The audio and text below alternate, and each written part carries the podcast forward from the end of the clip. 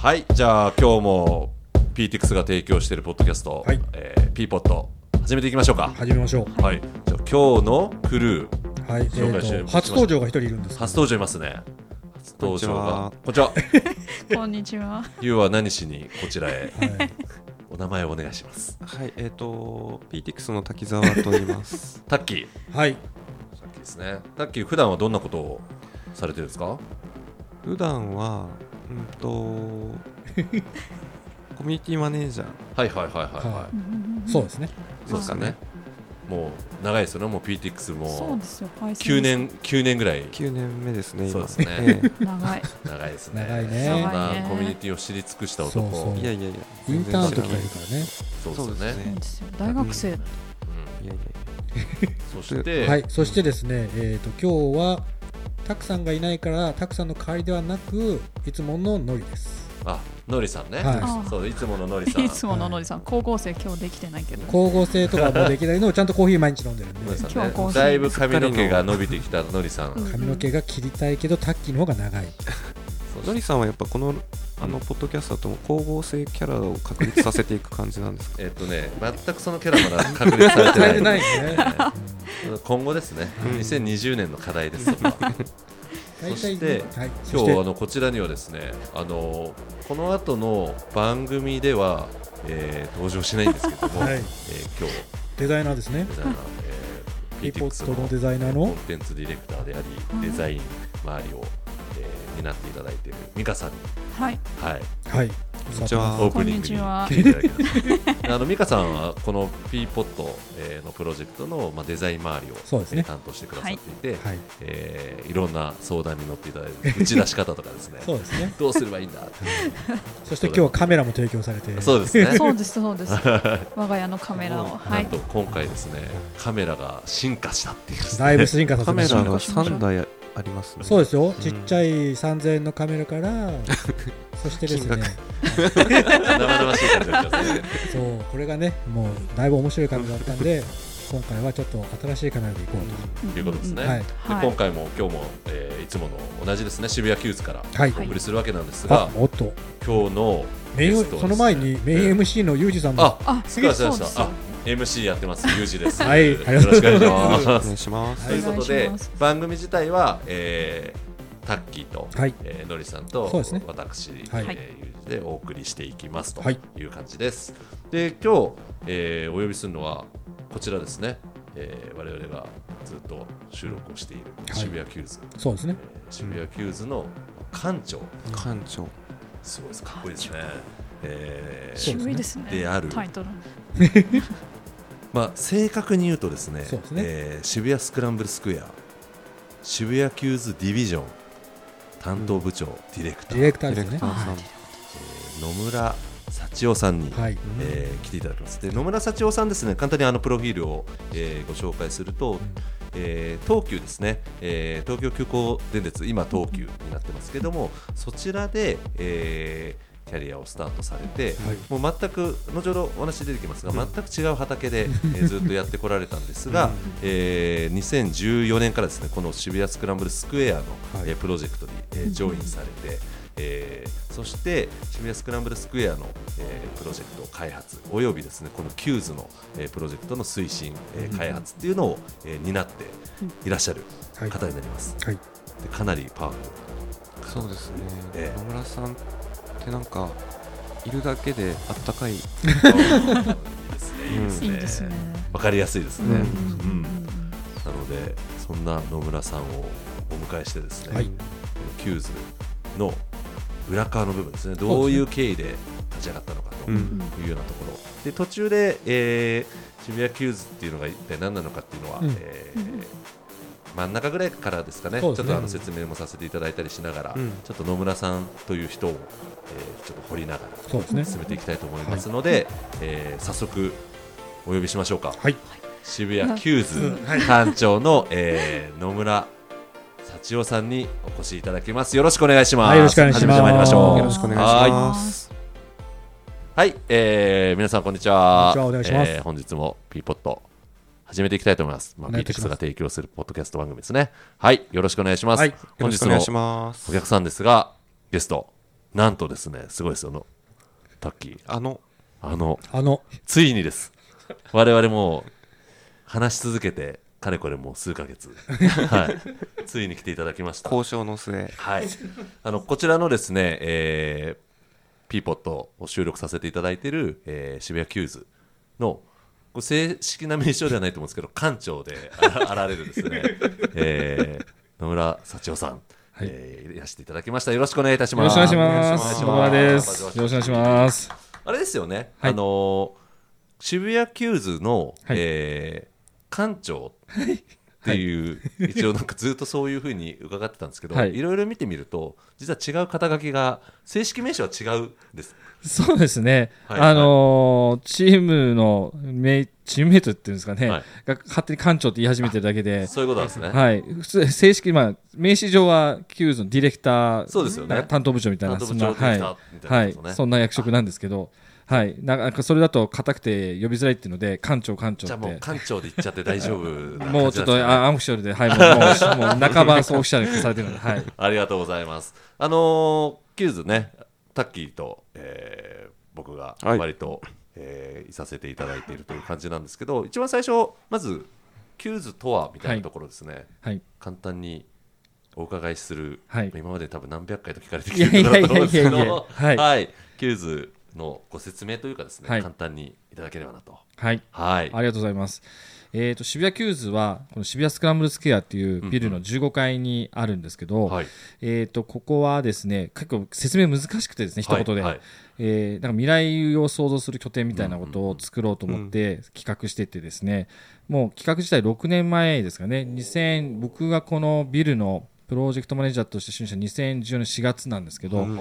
あのビル全体のプロジェクトマネージャーとやりながら、この15回もはい。企画をこう任せていただいて進めてきたんですけど、でここはですね特殊再生特別地区、いわゆる特区と言われてるんですけど、ええ。東京都さんの認許認可があって、これやると容積率を結構いただけるんですね。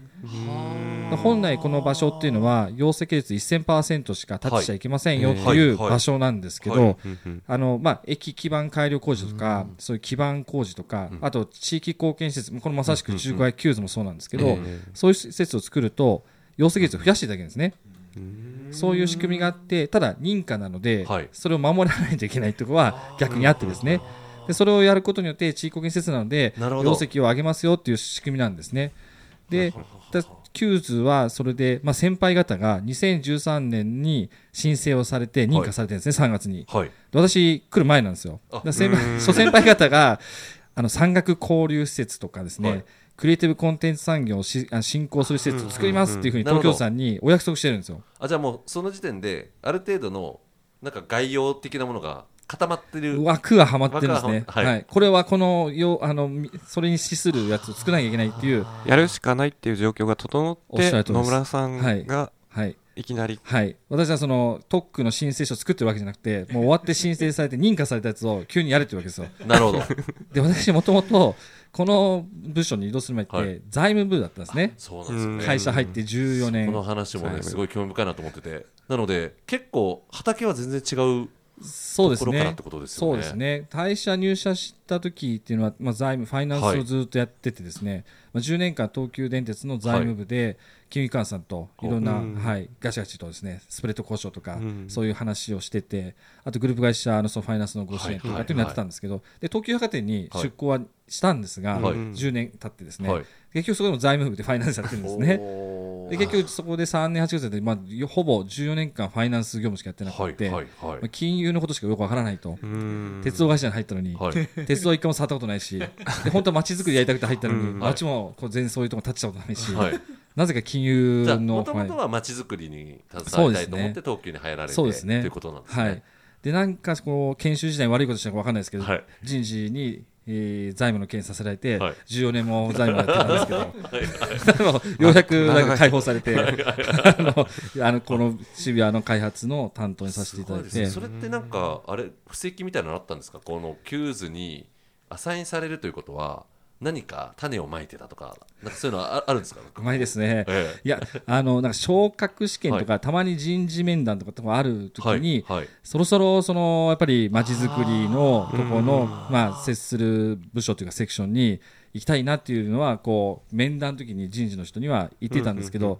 まあ、それがこう、叶えられると思ってないですし、はい。まあ、そういうこと言ったような機会があった1年後に、その移動の事例が出たので、もしかしたらそれが残って、ちゃんと考えてくれて、移動させてくれたのかもしれないですね。素晴らしい会社ですね。あーもう素晴らしいですね、そこで聞くと、その14年間のこのね、ファイナンスっていうのはあれがありますけど、はい、まあでも生かしてもらえたんだとすれば、なるほどですね。それで、えープロジェクトにアサインされたのは2010 4年4年のの4月ですね、に、この当時、東急の渋谷開発事業部というところに移動になってですね、でももう全然畑が違いますし、はい。はい。もう転職した感じなんですね。そうですよね。行った部署はほぼ8割ぐらい、9割ぐらいの方が、あのいわゆる建築とか土木屋さんと言われる、そっちのこう、きまあ、そう理工学部系の人しかいないわけです。うん。でもこれまでの人生、ほとんど文系の人しかいない部署にいたので、はい。言葉が全然違うわけですね。何言ってるかさっぱりわかんない共通言語がない状態で。全然ないですよ。デットエクイティファイナンスとかそういうこっちのカタカナはいっぱい知ってるんですけど、はいこの建築とか土木用語が全くわからないわけですよ。で移動してきてすぐに今そこにあるブレース、あのはいスクランブルホールとかに来ていただくと、はい。黄色と青いこう柱があるんですけどねあれを決めろとかはい。そこにあるエスカレーターの位置を決めろとかうん。急に言われるわけですよ。はい。いやそれ僕がそんなん決めていいんですかみたいな。野。村さん決めてくださいという感じで来るわけですかそうなんですこう決めろともうもうどんどんどんどんやっぱ大規模建築ビルなので決めていかないといけないですね。開業もする5年6年前からどんどんどんどん決めていく。縦動線決めてください。合格決めません。どんどんどんどん首絞められていくんですね。でも中身決まってないわけですよ。もはい。う何やるか、確かに、うん。なのにこう決めていかないといけない。っていうこんな理不尽なことがあるのかと。無茶ぶりのしかも素人ですよね、だから利利用者目線でしかわからないですよね。こういう動線だったら使いやすいんじゃないかとか。そうですよね。いう目線でしかなくて、うん。でそうすると構造上ああだこうだって当たりがあるとか言われていやこれは分からないぞみたいな。そういうきスタートでしたね。す。ごいな。あじゃあ最初はじゃあ QWS だけではなくて、はい、ビル全体そうなんです。というそうですね。感じなんですね。ビル全体の工程管理とか、はい。予算管理とか、はい。あとオフィスとかあの展望施設渋谷スカイってありますけどああいうところもやりながら商業だけやってなかったんですけどそれ以外はこう結構、まあ、チームが3人とか4人しかいなかったので、まあ、全員でこう全部やってたんですね当時は。逆にそんな少ない人数であのそうですね。ただあの共同事業なので、はいはいあの JR 編集さんとか、うん。東京メトロさんと一緒にやってるのでそちらにもこう何人かいらっしゃるので、うんご一緒にはやってましたけどなるほど。東急側でそのやってた。あと建築の舞台とそういうプロマネと言われてるような人たちは別々にいるのでまあ、だ人数合わせると15人ぐらいいるんですけど、いわゆる本当にこのビルの企画をしているのはそなるほどの人数でなるほど。じゃあそのビルの企画をしながらとはいえその先ほどあった容積率の問題とかもあって、えー、15階にはい、何かを作ると。はいい。うことが決まっていて、決まっていて。どのタイミングからこの QWS のなんか構想みたいなものを練り始めるみたいなのは始まったんですか？もう。えーっとですね、2010年の、えーその起工式とかはい。が、はい。そういうイベントがあってですね、はい。こうクワ入れみたいなとかあああいう神事みたいなのがあって、それがあの着工するのは7月末着工なんですね、はいで結局移動してきて工事着工のり会議体に経過にかけなきゃいけないというのをやりながら、えーそういう竣工式という300人ぐらい地元の方がいろんな方をお呼びする式典をやってで着工しましたと。でそれがようやく終わって8月ぐらいですね。うん。から用途のし、まあ、ちゃんとした検討が、まあ、オフィスもそうですし展望とかキューズもそうですけど入っていったのでそこで初めてちゃんとまじまじとその特区提案書となるこんなはい。何百ページもある本、冊子をよ読み始めて、何を約束しているのかということですね。を約束して何をやらなきゃいけないんだと、でも書いてあることはさっぱりわからないわけですよ、イノベーションがまずわからない、はい。なイノベーションって何だと、あなんかそのしこのクリエイティブコンテンツ産業って何だと、ーはい。それをこう進行するとか、産学連携ってどど大学とどうやって連携するんだとか、全然わからないわけです、そちらも、はい、はい。どうどうやってやるんだみたいな話があって、うん。その状況からどうやって基本的にこうコンセプト決めみたいなところに入っていくわけじゃないですか、はい、どうだから分からないっていうところからどういうアクションを取りながら進んでいかれたんですか？まず、あのーほ本屋さんに行ってですね、はいはい。シリコンバレーについてイノベーションといったらシリコンバレーなんじゃないかと、はい。でシリコンバレーの本をとりあえず買ってみようっていうんで手に取ってまず読んでみたんです一冊、えでそうすると、あのー伊佐山さんの書いた本だったんですね、えはいでこの人に会いたいと。でちょっとそういう詳しい方がいたんで僕この伊佐山さん会いたいんですと。聞いたらパルアルトに行けと。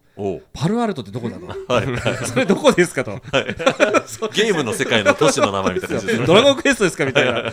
それぐらいのレベルですよ僕は、はいはい。本当に5年ちょっと前まで。だからシリコンバレーサンフランシスコのにパルアルトがあってそこがシリコンバレーと呼ばれてってっていうのはそこに佐山さんがいるともウィルがそこにあるとも知らなかったしそのことをようやく学んだのが2014年の8月の夏本を読んであそうなんだと。でシリコンバレーがどうなってるのかみたいなのをこうやっぱり何冊も読みながら、はい。どうしてこうシリコンバレーがで生まれてきたんだ出来上がってきたみたいなことを学んまず学んだんですね。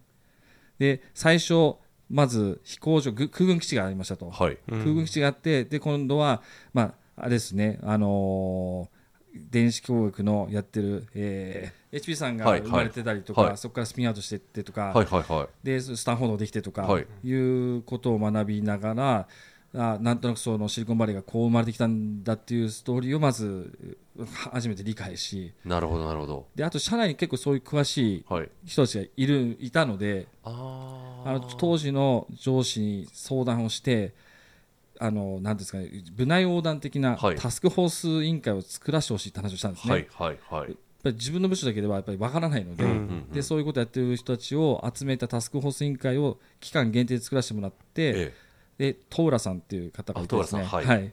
東急の。はい。はい。に副座長になっていただいて、はい。でそこで相談をまず始めたんですね。はいでキューズって、ま、もちろん名前まだ決まってなかったので産業交流施設っていうふうに、まあ、クリエイティブセンターと言われてて、うんクリセンクリセンというふうに社内では言われてたん。ですね、クリエイティブセンタークリエイティブセンタークリセン。でクリセンの企画を作って、まずそのトーラさんに店に行ったんですね、はい。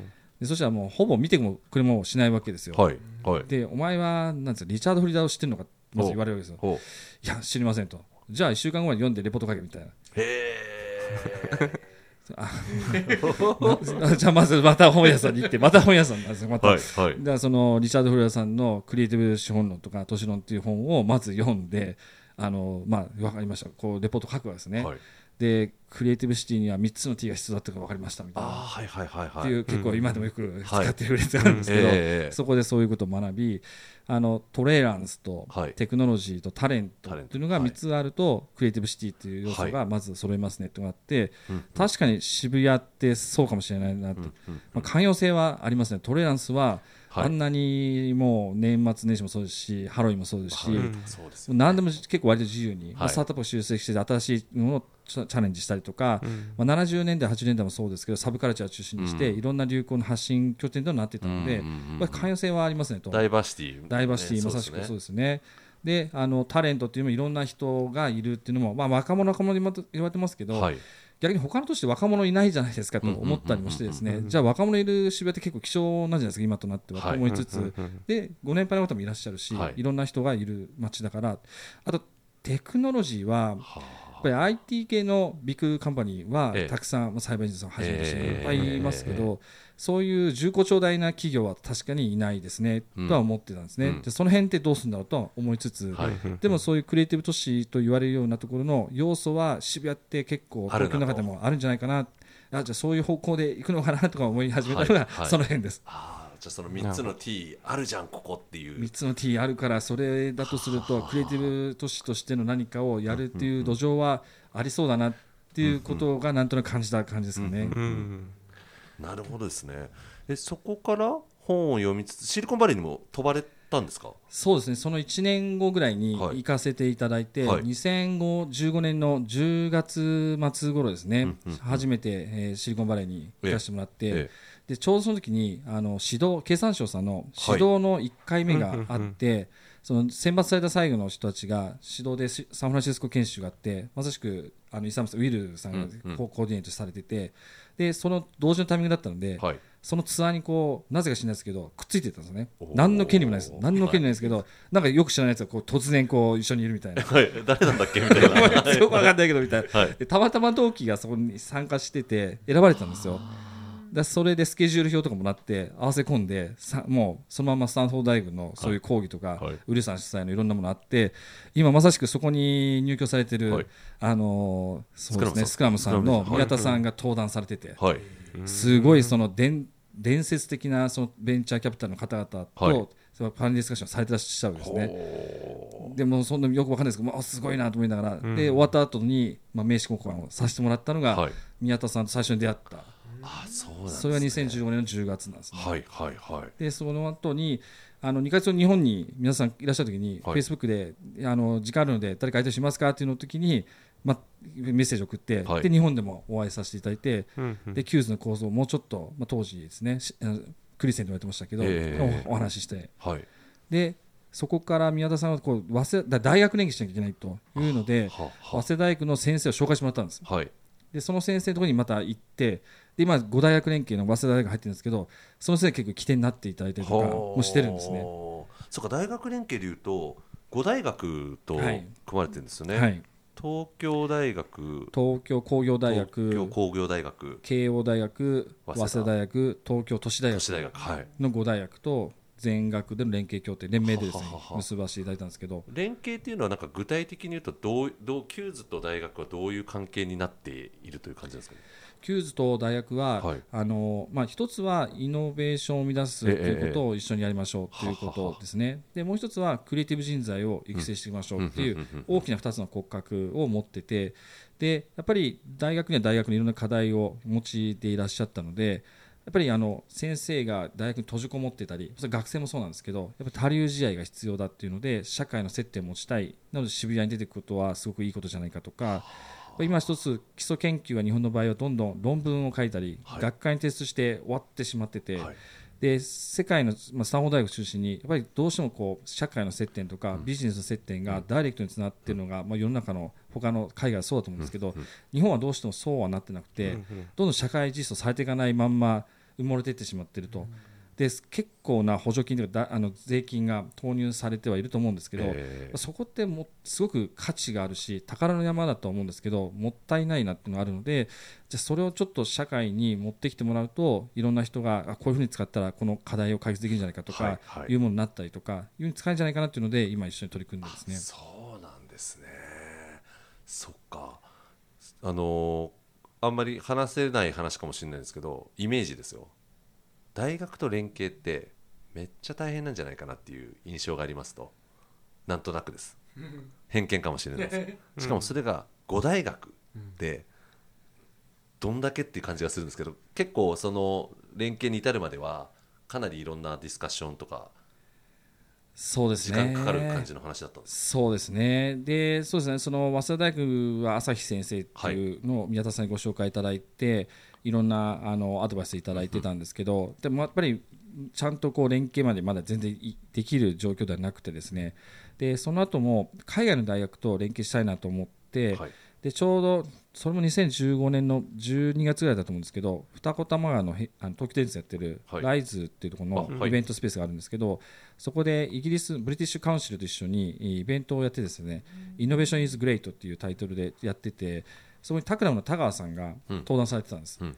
でその後はもう本当にイベントに毎日のように行きまくってで登壇者の方と名刺を交換してはい。30分の1時間お時間をもらうっていうのがもう僕の個人的に課したミッションをやり続けててで田川さんとお話をしてたら、はい。あの RCA ですねロイヤルカルチャーアーツの、まあ、客員教授でいらっしゃるしでそこが日本に拠点を持ちたいということとデザインとテクノロジーとアートをこう、まあ、越境するような、まあ、B2C 人材であの高橋さんおっしゃってますけど、そういう人材育成のプラットフォームを作ろうっていうデザインラボを作りたいとお話しされてて、あそれはすごくいいなと。これが産学連携になるんじゃなかろうかと。なるほど。いうこともあってそれをやりたいなと思ってたんですけどそしたらですね次の年の夏にロイヤルロイヤルカルチャーアーツの皆さんいらっしゃってはい。でもちろんお話ししたんですけど僕らが会った次の日東京大学ですね、はい。で駒場の方に行かれて、はいでそこで、まあ、駒場の生産技術研究所とすぐあ即日握手されてしまってもう一緒にやろうと、もう決定しましたって感じなんですね。およって感じで、うはい。僕らも一緒にやろうと思ったんですけど、はい。東京大学ともう RC で手を組んでしまったっていうのが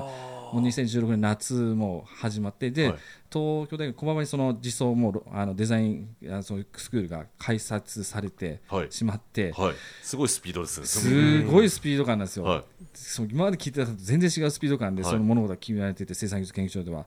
でこれはダメだと思ってじゃあもう生産技術研究所と一緒にやればいいんじゃないかっていうになって、えでその東大のあのそのやってる先生たちにいろいろお話を聞いたりディスカッションしていやぜひっていう話になってちょっとなので RCA とかあのそういったところとはまた別なんですけど、うん東京大学としてはやっぱり渋谷っていうところと、まあ、駒場すごく近いので接点を持ちたいっていうこともありますし、えはい。いろんな課題感を持ってらっしゃったので、ぜひやりましょうっていうふうに言ってくれる先生に出会えて、あの八代先生っていう、はい、なんですけど、で八代先生がいろんなその他の4大学のあのかなりあの信頼を受ける先生をご紹介いただいて、でそれが始まったのが、え2017年の8月ですかね、はい。はい。に初めて5大学の先生を、えー、10各2、3人ですかね、え。えーご紹介いただいて、その時100番地のイベントスペースにうん集まってもらったんですそこに集まってもらったのが最初のスタートです。2017年だから8月が最初回ですね。ねはい。その時点ではもう五大学で一一緒にやるんだということは全くですね。スタート地点ですスタート地点ですね。で、このいわゆるクリセン、キューズの元ですけど、はいはいを説明しながら、はいもういろいろ言われるわけですね、はい。あこんな全然ダメだとか、まあ、ちょっといいなっていう方もいらっしゃいますけど、まあ、いろいろこう叩かれなんとかしながら、ずっとだ月1回、とにかくでも集まらせてくださいと、いろいろご意見聞きながら、まあ、企画がブラッシュアップしていくのでっていうことをずっと月1回やりながら、で結局その、いわゆるその今おっしゃった連携協定締結を結べたのは、2018年の7月なんですね、あじゃあ1年。1年ですね、かかってますね。協定書を結ぶのに1年ですね。うん。はいでもそれはもしかすると早い方だったりするのかもしれないとかも思ったりします。1年で五大学と協定ってそそうですね、は早いのかもしれないし、あまあ、時間かかってるのかもしれないですけど、やっぱり大変は大変ですよね。そうですよね。やっぱりそれはもう各大学ごとにいろいろあの、まあ、目論見といいますか、うんうんうん。いろいろまあ目指しているものも違いますし、あの多分そうなので、やっぱり全然意見がやっぱり集約するってことはすごく難しいですよね。と話が前後してしまうんですけどこのキューズという場所には今大学っていうのがあったんですけど、どういう方々が、えー集まってきているというかなんかこういいろんな方たちがいいらっしゃると思うんですけど、はい。なんかその簡単にご説明いただくとどういう人たちがいるところって感じですか？そうですね、それもあのよくターゲットといいますか、はいはい。あの会員制の施設なので、どういう方をターゲットにしてらっしゃるんですかって、ええ。よくあの、まあ、聞かれますし、説明してないんですけど、結構ですね、あのアンノウンな方ですみたいなこと言ってるんですけど、なのであの、社会人とか学生とか、こうまあ、例えばアーティストとか、こう結構あんまり絞っ、まあ、そういう方なんですけど、実際そういう方なんですけど、うんとにかくだから面白いって言いますかあの新しいことに挑戦しようとしてる方に来てほしいなっていうことではあるんですね。なるほど。で今実際来てるのは、まあ、その社会人の方もいらっしゃいますしフリーランスの方とかあーそういう方もいらっしゃるしえー学生の方もいらっしゃるしっていうことでで年齢も幅広くてですね、はい。今一番下は14歳のチームが今度お。入ってきますけどおあのキューズチャレンジっていうのをまたこうやってはい、やってですね、はい。3ヶ月に1回最多回やってるんですけども、はその2回目に一番最年少14歳のチームがあってそのチームが採択されたので一番最年少は14歳のチーム。でさ最高齢は80は91歳の91方歳。いらっしゃる平均年齢77歳のチームがいたり。すごいですね。えキューズチャレンジというのは、はい。えーちょっと平たく説明をすると、はい。いわゆるチャレンジをチームがこういう課題を解決したいということを、えー提案されてで応募を募って、はい。その中からキューズとしてサポートするはい。チームをえ3か月間はい。サポートするチームをなんかこう10いくつとかおっしゃるとりです、はい、選んでそうですね。走っていくってことですよね、はい。でさメメンタリングもされてって感じですか？そうですね、あのーそれはご協力、藤田さんもいただいていたりするんですけど、今、だいたい今できたの月1回ぐらいに、はい。あのースクランブルミーティングというメンタリングの機会を毎月1回設けさせていただいてて、ええええあのまさしくピリクさんにご入居いただいている、はい。ここのおブースターオフィスの皆さんにもこうは入っていただいたりとか、あの宮前サロンという場所があるんですけど、ええそこのサロンの会員さんですね、はい。まあ結構あのメンターできる方が会員になっていただいているのでそういう方にお声掛けいただいて、えー、78人ですねメンター側の方にはいお集まりいただきつつ、つでキューズチャレンジとか、まあ、キューズにいっぱいプロジェクトチームがあるので、ええ。その方々に、まあ、メンタリング受けたいという方をこう募集しで、えーまあ、1チーム10分ですかね。5分大体話して、はい。で5分フィードバックもらうっていうのええを基本にしてるんですけど、またそれを6ラウンド7ラウンドするっていうのをやってるんですが、まあ、そういうメンタリングを提供させていただく。でキューズチャレンジはおっしゃると3か月間、はい。場所の提供と、まあ、いろいろプロプログラミングが無償でご提供できますよっていう。はははははそのキューズチャレンジのなんかこう基準、はい。どういうようなプロジェクトをまあサポートするってなんとなくの基準って決まってるんですか？そうです。募集テーマまた結構難しくてですね越境とかいうテーマにしてるんですね、うん。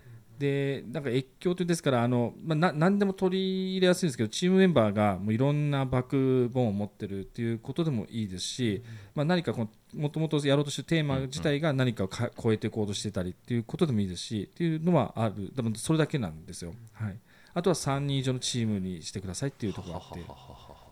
じゃあこのキューズという場所には、えーキューズチャレンジでチャレンジされてるチームがい今第1期は11チームですよね。はい、11チームです。11チームの方がいらっしゃったり学生の方がいらっしゃったり学生の方もいらっしゃいますね。アンノーンな方たちが。アンノーンな方々がいらっしゃいますね。はあ。でさらに、まあ、我々がこ今入居させていただいているこのブースターはい。オフィスというエリアに6社。6社ですね。入ってますもんね、はい。結構あれですよね。この6社も多様ですよね。さっきも結構いろんな方と会ってると思うんですけど、ブースターオフィスの方一言で言うとどどんな感じですか？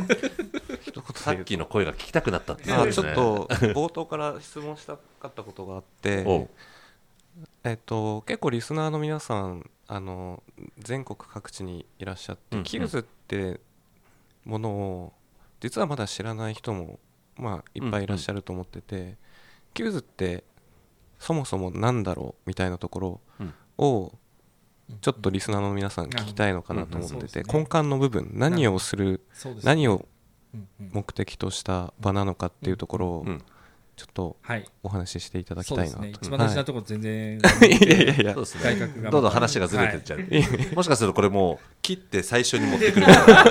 編集がだいぶすごい大丈さっきでもそのこの後でまたブースターの話あ振りに行くんで、えーとありがとうございます。キューズとはですねえーそうですね。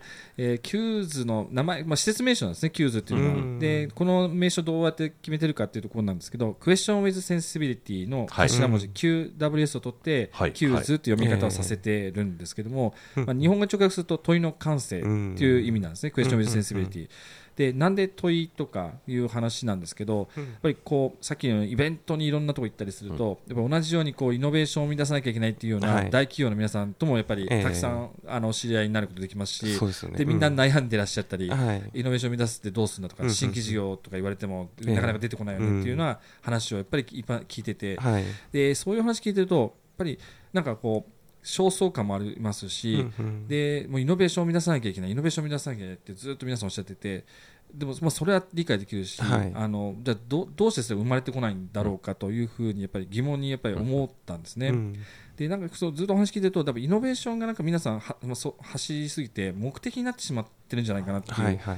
でイノ本来は、まあ、大企業皆さんそうですけど大体設置書とかうん。定款にはすごい素晴らしいこと書いてあるんですね。うんうんうん。社会のこういう課題を解決して貢献してきますは、はい。多分日本の企業のほぼうん。どの会社にもそれがあって、そうですよね。それをもう、まあ、ビジョンというかあれになってこう事業が行われていると思うんですけど、えでその部隊員とかで新規事業の皆さんとか、うん。R&D の部隊の皆さんがじゃあその上司の方にイノベーションをまず生み出せって言われている時に、うんうんじゃあどういう課題とかどういう問題意識があって、うん。それをこう解決するためのサービスとかプロダクトを生み出すっていううんうんうん。ことがまず先になって、うん。で結果的にそういうことを解決していくとイノベーションが生まれるかもしれないし、うん。まあ、そうではないかもしれないし、ええ。でそれがなんか文化とか遊びになっていくかもしれないし、うん。でも何かその最初の起点っていうのはうん。問うことからしか始まらないんじゃないかなって思ったんですね。うん。でないとそういう何か結果が生まれてこないので、うん。まず一番最初にやることは問うことから、まあ、自分自身もそうですし、会社であれば企業は何をやるかということをまず本当に考えようとうん。うん。うん。いうことが必要じゃないかということで、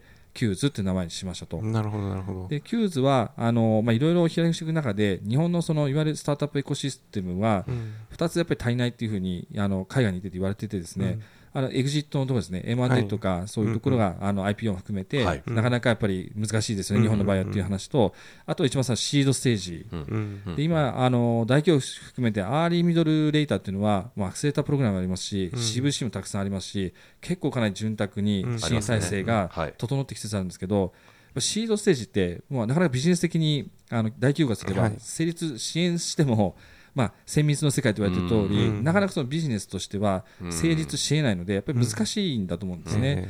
でそこを支援する施設っていうのをやっぱり作らないと、うん。日本のいわゆるそういうエコシステムがやっぱり不不健全な本当にあのサステナビリティとしてうん。回っていかないんじゃないかと思って、うん。でそこにまずチャレンジしようっていうのがさあって QWS っていうのでそこをフォーカスしつつでやりたいことをか見つけてでそれをまあ一緒の志を持っている人たちを見つけて、うん。チームができてでそれを1ぐらいまで何かプロトタイプを作るところまでを支援する施設がQWS っていうものが必要なんじゃないかと。なるほどなるほど。でその起点は問いだと思って作ってますね。うん。なんか QWS ってこうなんていうんですか。まあよく記事とかを見ると、まあ、コーワーキングスペースってなってますけど、まあ、コーワーキングスペースがあってイベントスペースがあり、えーかつカフェもあってこうやってオフィスもあるっていう空間になっているじゃないですか、はいでいわゆるそのいろんなコーワーキングスペースを見る中でなんかちょっとコーワーキングスペースっぽくないかなって思ってるんですけど。そこはやはりそういった狙いの中でこう生まれているものなんですかね。あのおっしゃる通りですね、うん。あの QWS は個人的にコワーキングスペースじゃないと思ってるんですね、あのでプロジェクトベースええの拠点だと思ってるので、あのもちろん個人の方が作業する時ももちろんありますし、はい。個人の会員制度もあるんですけども、ただ一人で入会されたとしても、うんうん。いろんな出会いの場を作ってるんですよね、うん。だからカフェがあったりとか、はい。そういうあのシェアキッチンがあったりとか、うんまあそういう出会いが生まれそうな場所の空間設計もしてますし、そういうプログラムだったりとか、うん。イベントもご用意しているので、なるほど。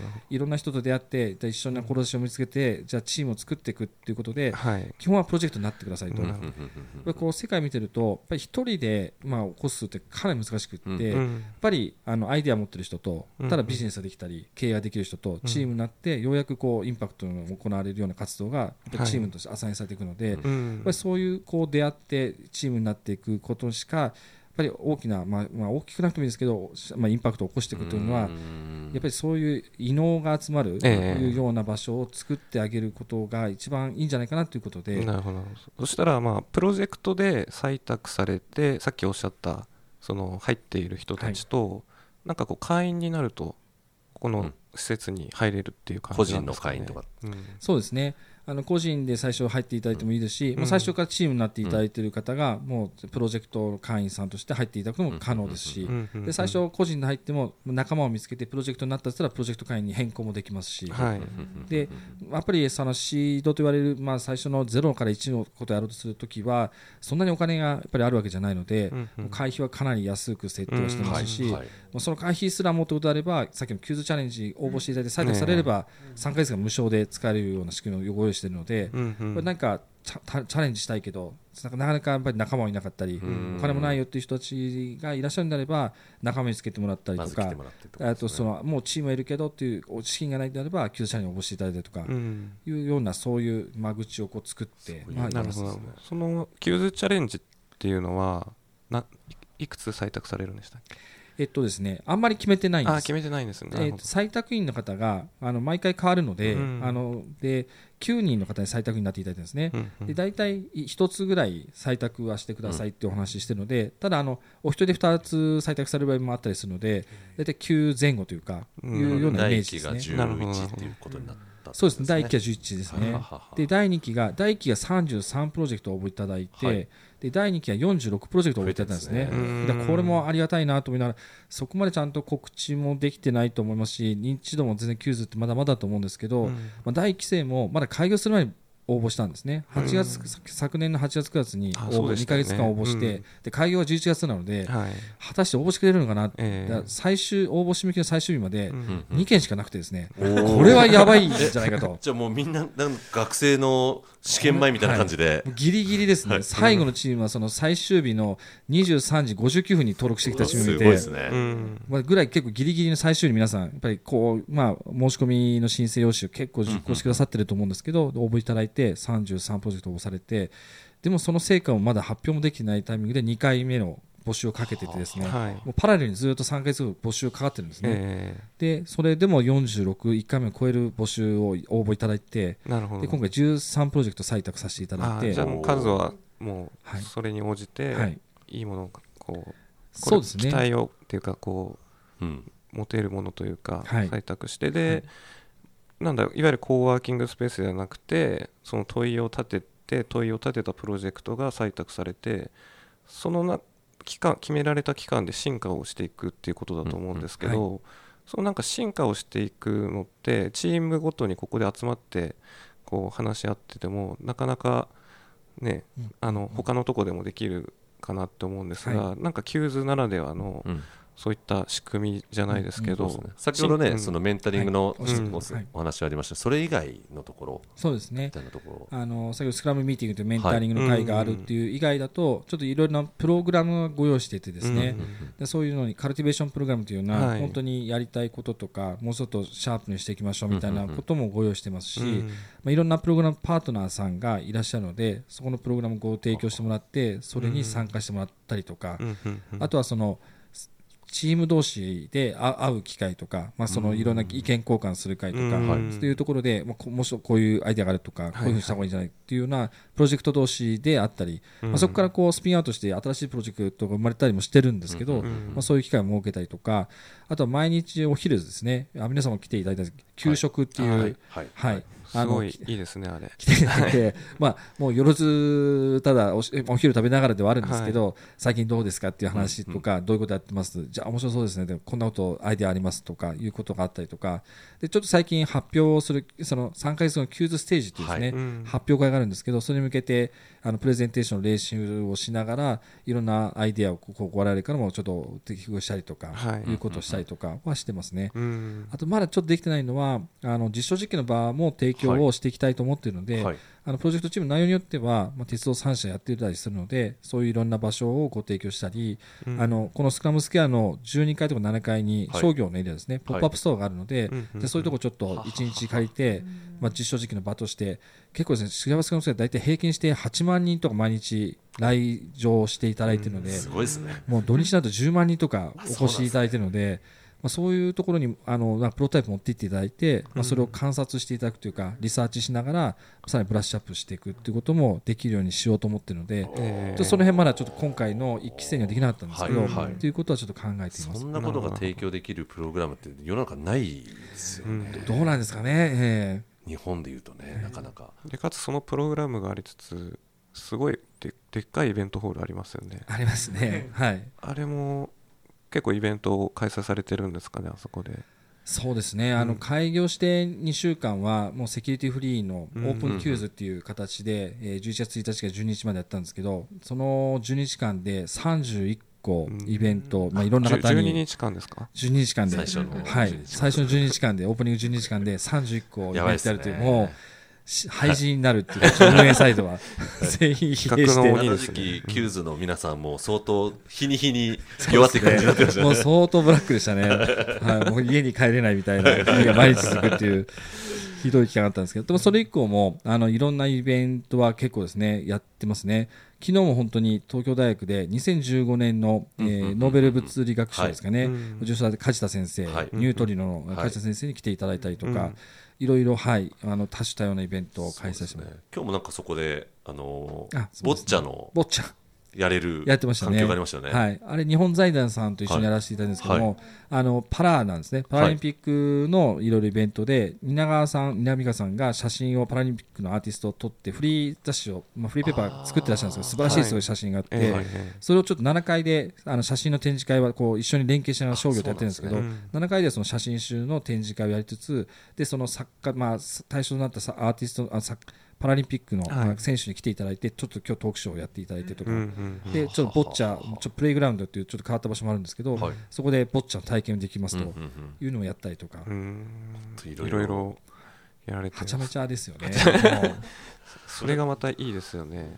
なんかいいつ来てもなんかやってるイメージがありますし。オープン QWS の時になんかあのそれこそ東京大学の先生が講演されていて、であ講演されてるな今日すごいなって総長ですねあれ。総長か、はい総長の方が、はい。されていて、はい終わったなと思ったらあのすぐ隣のイベントスペースでラップが始まるみたいな。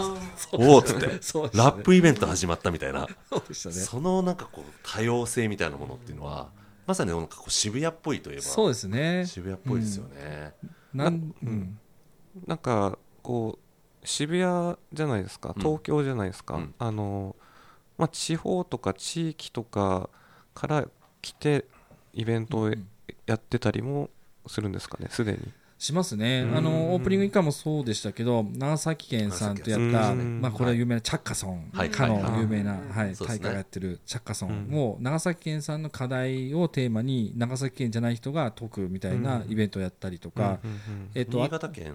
そうですね。新潟県さんともやってますし、うん。うん。あと 5G が実はもう実装されててええ。電波飛んでるんですけど、はい。それもあのオープニング会社広島県さんはい。の課題としてダンスの先生がいないそうですね。広島県には。うんやっぱりと大阪とか東京にそういう先生が行ってしまうのであのブレイクダンスとかそういうのがええ教える先生がいないと。で中学生が困ってるっていう話だったのででも渋谷はそういう先生たくさんいるし、うん。じゃあそれをあのよお呼びして渋谷で先生を教えてもらってで広島でそのなレッスンをし、うん。でその直後に広しあの広島の中学生と渋谷の中学生が2画面で同時に踊り踊って、うん。そうするとやっぱりあたかも隣で一緒に踊ってる感覚になるそうなんですね。うん。この通常だと少しズレがあるところが 5G が実装されてる完全にシンクロするので、はいうん、音と音声がずれないので、はははもうだから隣で踊ってた感じでしたって中学生の女の子たちがこう言ってくれてたりしてですね、あその 5G のこう使い方としてそういうやり方もあるんだなっていうのは実験をしてみたりとかうん。いうのもやってますし、なるほどね。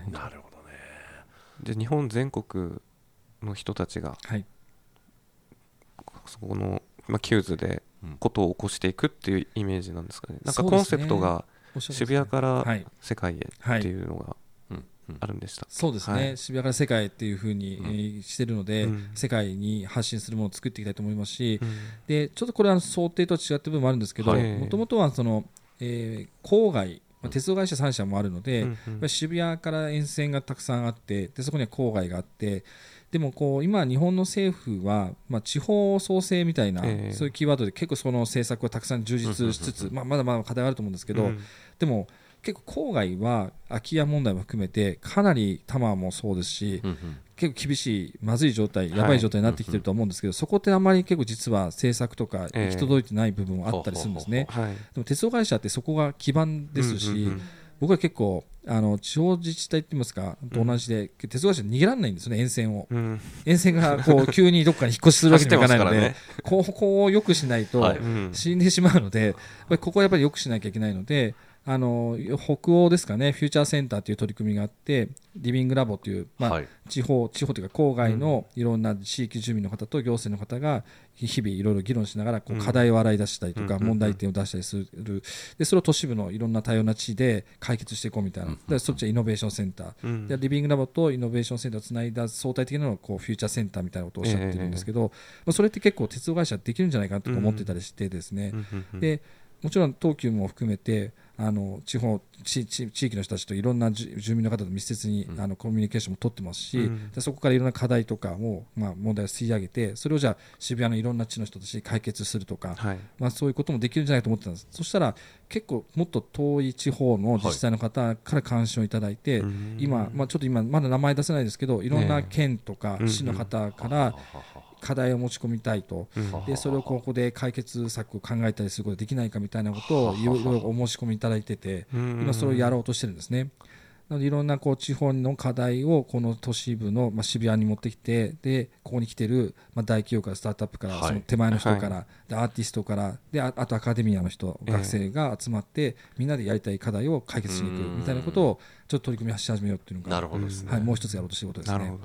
そうかそうか。だから本当にお話伺ってて、まあ、プロジェクトをまあ生み出すとかチームもここで生まれたりとかあの第1期生のキューズチャレンジの第1期生がここで見つけたメンバーで新しいチーム作って2期に申し込まれたりとかされてるチームもありましたよね。してますね。そうですよね、なのはいでなんかもうこの中でいろんなことが起きていってるっていう、で一個そのプロジェクトがすごく大事だっていうところであのあそういうことかと思ったのが、個人で会員になるうん。方いらっしゃるじゃないですか、はい。一人で会員、はい。でもチームになると月額の利用料下がるじゃないですか、はい。あ れなんかあの普通にあなんかディスカウントなのかなっていう感覚でいたんですけど、よくよく考えそのプロジェクトを起こすチームのなんか重要性みたいなことが、こう裏にあるんだろうなっていうのは、今お話を伺ってて、はい。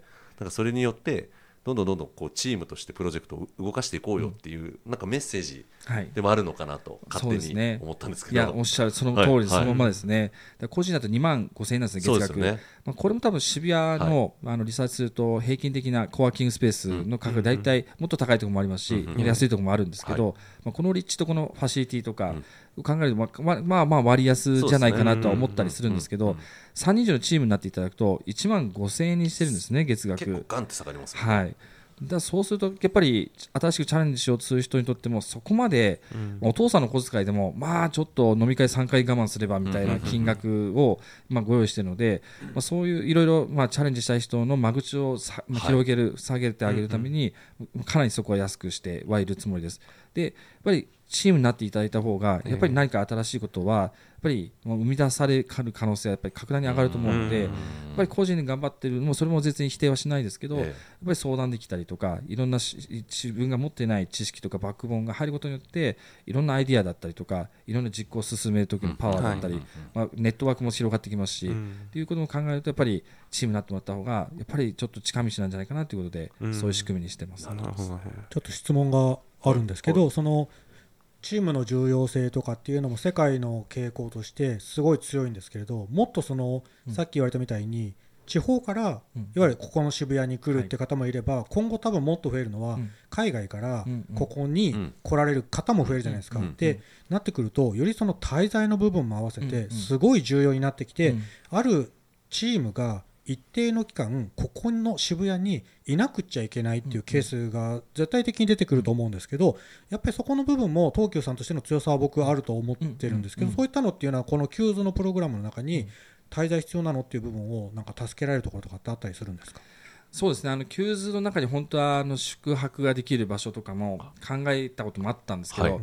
結構ですねあのホテル関係の条例とか、うんき厳しくってですね、はい。あの要件が、はい。そのワンフロアで、まあ、 QWS 自体2600平米、うん。まあ、800坪があるので、まあ、それなりに広いとは思うんですけど、そこまで入れるとやっぱりいろんなものを犠牲にしなくなってしまうので、うん。まあ、それはちょっと諦めた、はい。諦めたんですね。はい。ただあのおっしゃった東急はホテルもそうですよね。この渋谷中心地に、ね。はい、4つあって、はいえー、 QWS 会員さんには実は特別割引料金をご用意してます。素晴らしい。あそうなんはいですね、実は、はい、ほうほうあるんです。なのであの海外からとか、はい。地方から来ていただいたときに、はい。 QWS のご利用とか、い。ちょっと一緒に、まあこうあのまあ、タイアップしてるとか、うんえーコラボレーションしてる方は、その割引料金を、はい。東急ホテルズの、まあ、4ブランドあるんですけど、をご用意、まあ、ご案内できるようにしてます。そこまで揃うと結構な強みですよね。そうですね、だからその本当にし渋谷から世界へ、世界から渋谷へということで、まあ、いろんな方、まあ、クリエイティブな方に来てもらって、本当は土着化してほしいっていうのはありますけど、はい。ただまずは一時的に来てもらうことはまず第一歩ですので、うん来てもらった時に、そういう安価に宿泊施設もご用意できますし。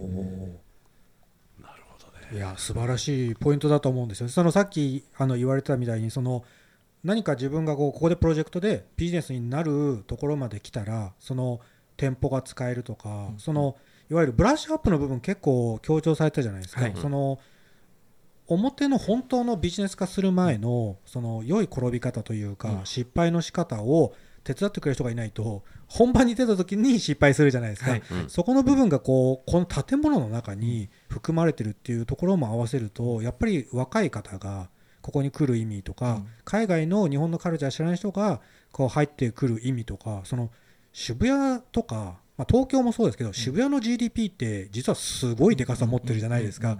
でだからこそ海外の人がここでチャレンジしたいっていう人も日本でもいるし、はい。それがこのスクランブルスクエア込みって話になってくると結構でかいですね。そうですねあのそういう支援としてそのじやっぱり実証実験の場をしないと、うん。まあ、リサーチしないとやっぱりプやっぱりですよね。まずいですよね、はい。でその機会をやっぱりご用意しないとやっぱりあのプロ本当に製品ができないので、うんうんうんうん。なんとかそういう場をたくさんご用意しようということと、あとはおっしゃったようにいろんな連携の仕方があるのでじゃあその実証実験した結果結構割ともうこれ製品化してもいいかもなの手前ぐらいですかね、100個とか1000個ぐらいちょっと作ってみようかってなった時に、実は大田区さんともあの私も結構連携をしててですね、はいはいはいはい。じゃあその350近くあうんうん。る大田区さんの町工場の中で、この部品を作りたいとか、はいこの作りたいという時に大田区さんにご連絡をさせていただくとじゃあこの工場を紹介するってことができるようになってるんですよ、なので実証実験の結果もう。これ本気でやってみたいんだっていうことがあれば、あの大田区さんからじゃあその町工場をご紹介していただいて、作ってみるってこともできるようにしてますし。大田区さんすごいのはその金属もののプロトタイプとか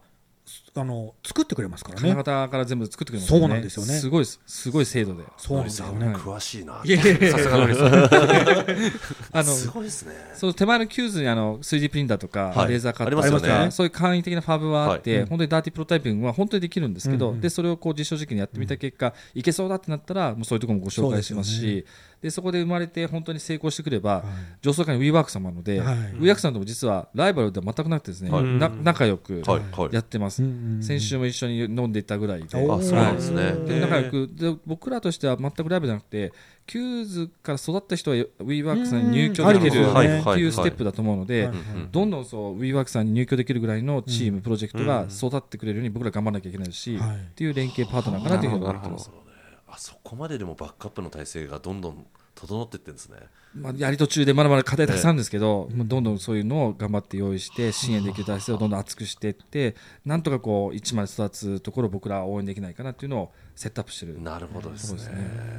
そこだからそのプロジェクトを応援するっていうところでいうとそれこそそのラウンジの方にいらっしゃる、えー会員の方たちとかってもう、い、わゆる通常だとなかなか会えないような方たちがいや本当ですよラウンジにねいて、はい。その辺フラフラしてたりとかするそう ですね。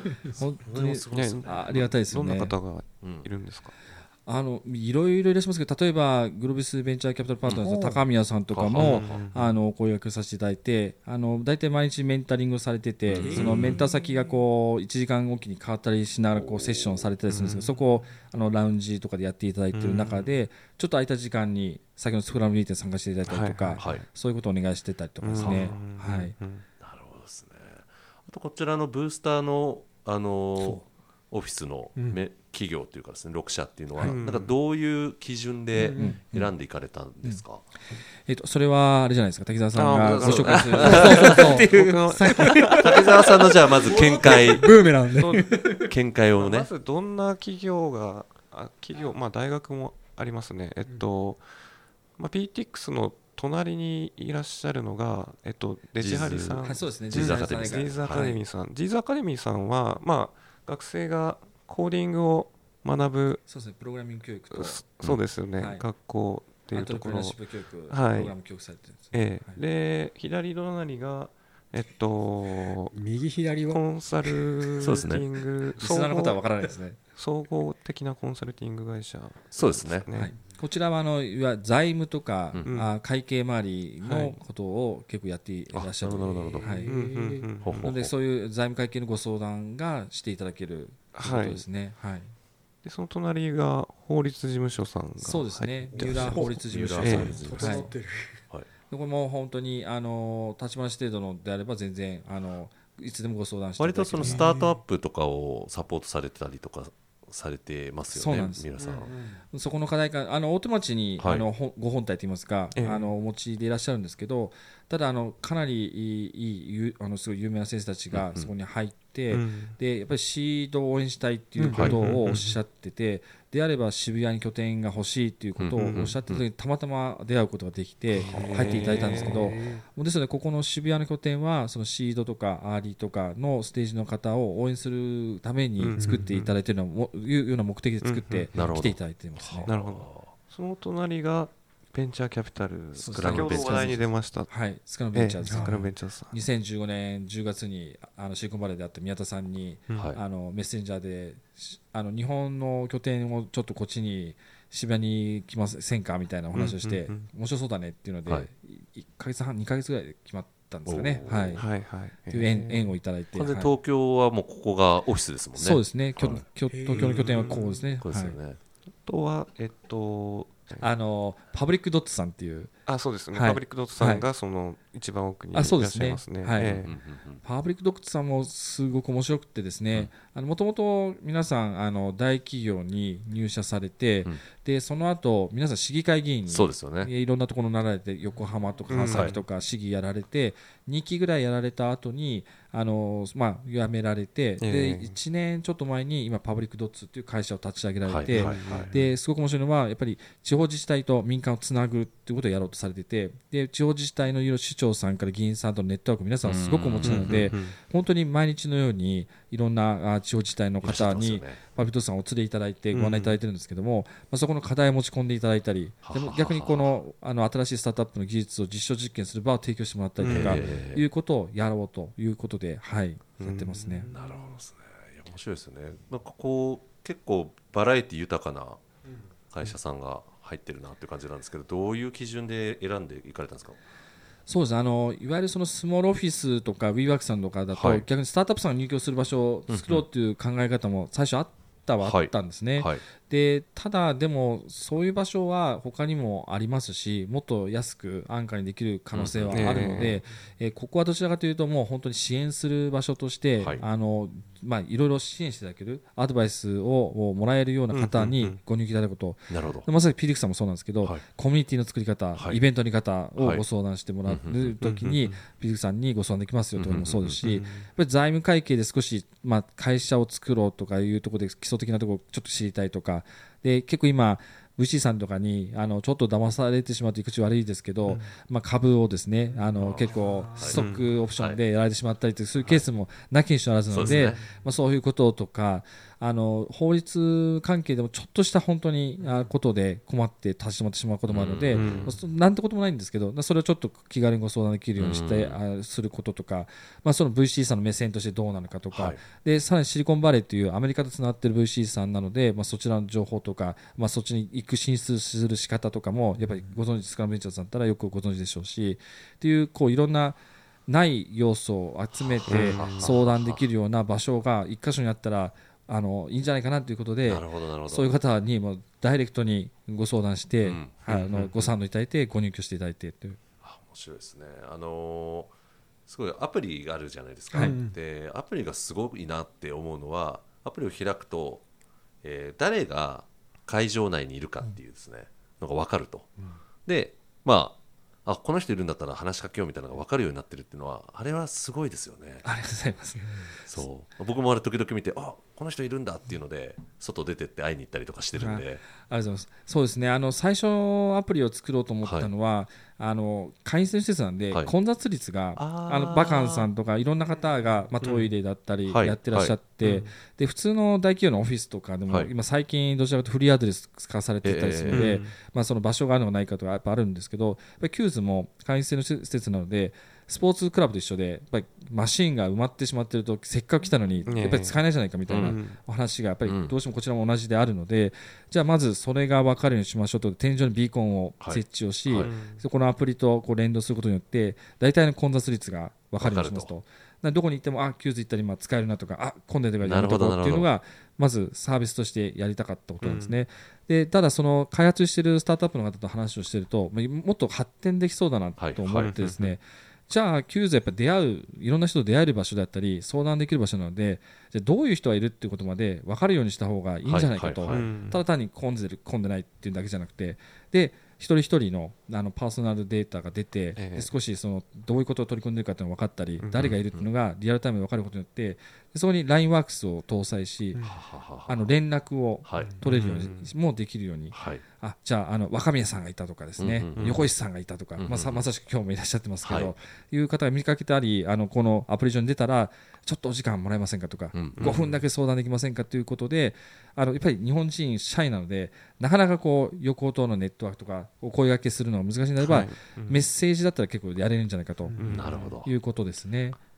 いやーいい便利ですよね。ちゃんと出会える仕組みを提供されてるってなんかねこういう場所はあって人がいてもやっぱり出会えなかったらっていうのがあるので、はい。そこまでしっかり設計されてるのはすごいですよね。うん。アプリもそうですしあのコミュニケーターでしたっけ、はい。コミュニケーターの方もたくさんかなりいらっしゃいますよね。いらっしゃいますよね。そうですね。大体平均して56人の方はい。にコミュニケーターさんとしてあのずっと場所にいていただいええて常時ですねうん。いていただくようにしててさっきのはそのデジタルというかはい。こういう IT でのあのネットワーキングができる形を作ってますけどやっぱり人を通してというのが大事なのでうん。あの常設常時いていただくことによってまあ何でもご相談いただけますしなんかその壁打ちとしても使っていただけますしまあじゃあこういう方ご紹介しますとかうん。こういうプログラム受けてみたらどうですかっていうようなご案内もできますし、うん。まあ、そういう人を通してのちゃんとしたあのそういうところもやろうと。そうですよね、うん。あの仕事してたらコミュニケーターの方が声かけてくださって今日キューズランチやってるんでって言ってうん一緒に食べてそこでなんだろう。やっぱり顔見知りになるとコミュニケーションが全然取りやすくなるんで全然違う仕事の話をそのランチの後そのまましたりだとかそういうことが実際生まれているんですよね。それはね。嬉しいですね、うん。本当にそういう世界を求めてたので、うんはい、そういうことが実際起こっているとすると本当に僕らはいいなと思いますね。すごいですよね。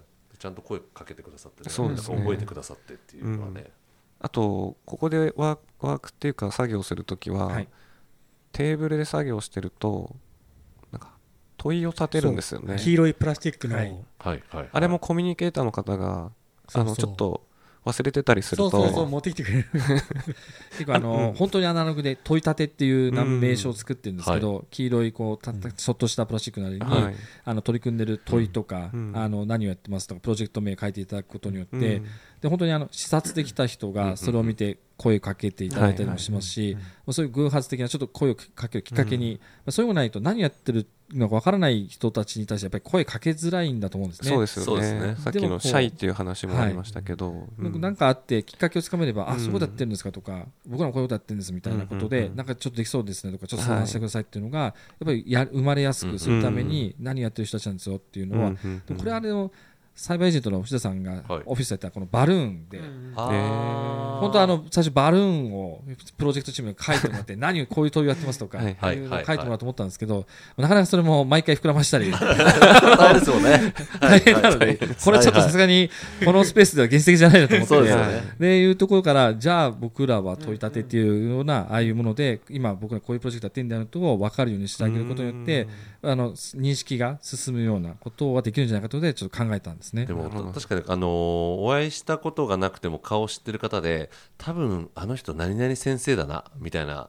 でも自信がない時に問いが立ってることによって合ってるっていうのでもう声かけちゃうみたいな。あありますよね。そこで出会いが生まれますもんね、うんそうですね。えそういうためにそういうあの結構本当にうまくえうん。あれが機能してるっていうの実感もありますね。はいはいはい。いいですよね、はい。うん。あと何気にこうミーティングとかする時も最初に書くじゃないですか、はい、考えますよね。そうですね。私たちは今なぜここに いるのかっていうことを考えて書かなきゃいけないのでなんかこうしっかりと向き合えるっていうね。整理されますね。実は重要なうん。プロセスだなということに気づきました。嬉しいですね。そう言っていただけると本当に。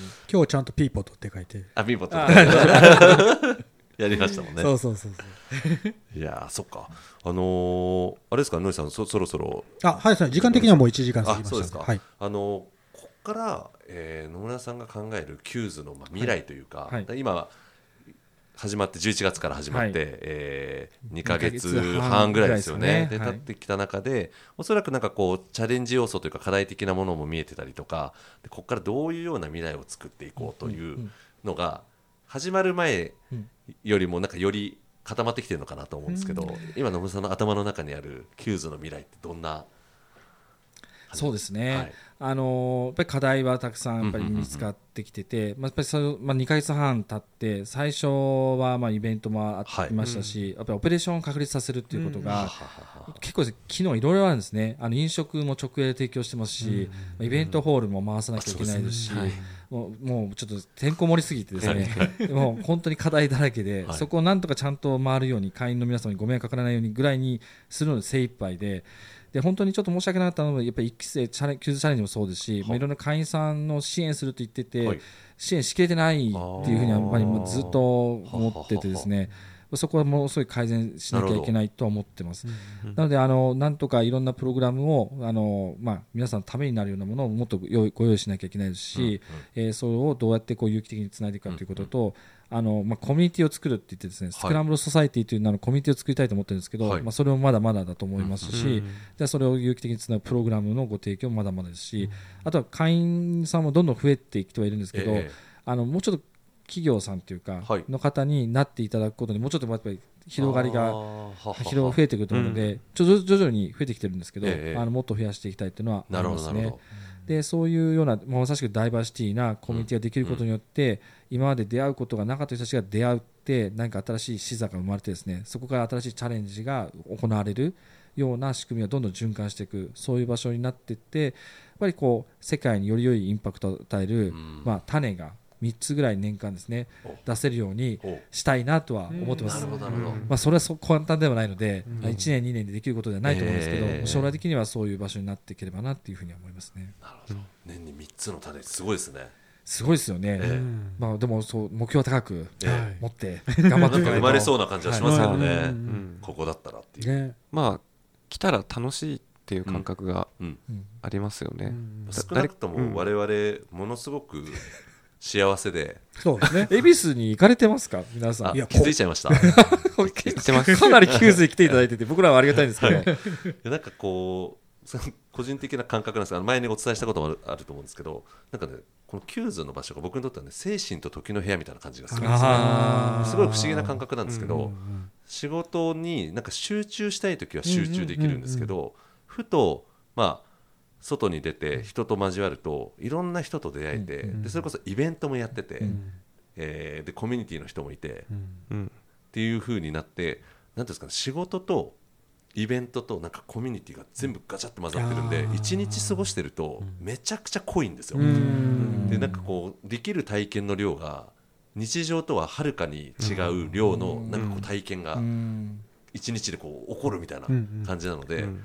なんか時間の流れがえこれまだ 3時間しか経ってないのみたいなことがよく起こるっていう。嬉しいですね。わかりますすごく嬉しいですね。精神と時の部屋ですね。精神と精神と部屋。うん。いやそれが自社オフィスにいることとこういう場所にいることの完全な差だとうん。思うんですよね。そうですね、だからあのよく出てますけどプレイステーションとかもやっぱり品川の本社ではなくて、ええ。ちょっと離れたスープが冷めるぐらいの距離のところにあったからこはそはは生まれ叩かれずうん。あのもうこう尖ったまま生み出されるとか、はいはい。その出島がやっぱり必要なんじゃないかということ。とそうですね。大企業だと採用する人も採用された人もやっぱ同じような人をやっぱ採用、働きやすくするために採用しますし、でその後のジョブロ、まあ、その育てていくところもそういう金太郎みたいなそう量産してきてるので、はいはい違う価値観を持ってる人になかなか出会うことって難しいんだと思うんですよね。えでも QWS に来ると、もうまああれですよね。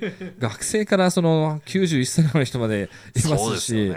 えそういうなんて言うんでしょうね。あの刺激的なあ出会いがある場所によって、うん。なんかもう全然学びとか、あの新しいなんかこう感覚とか気づきっていうのは全然段違いに生まれやすい場所なんじゃないかなとは思いますね。そうですよね。いやちょっとこれからもね我々もちゃんと貢献していけるように。そうですね。十分に、い。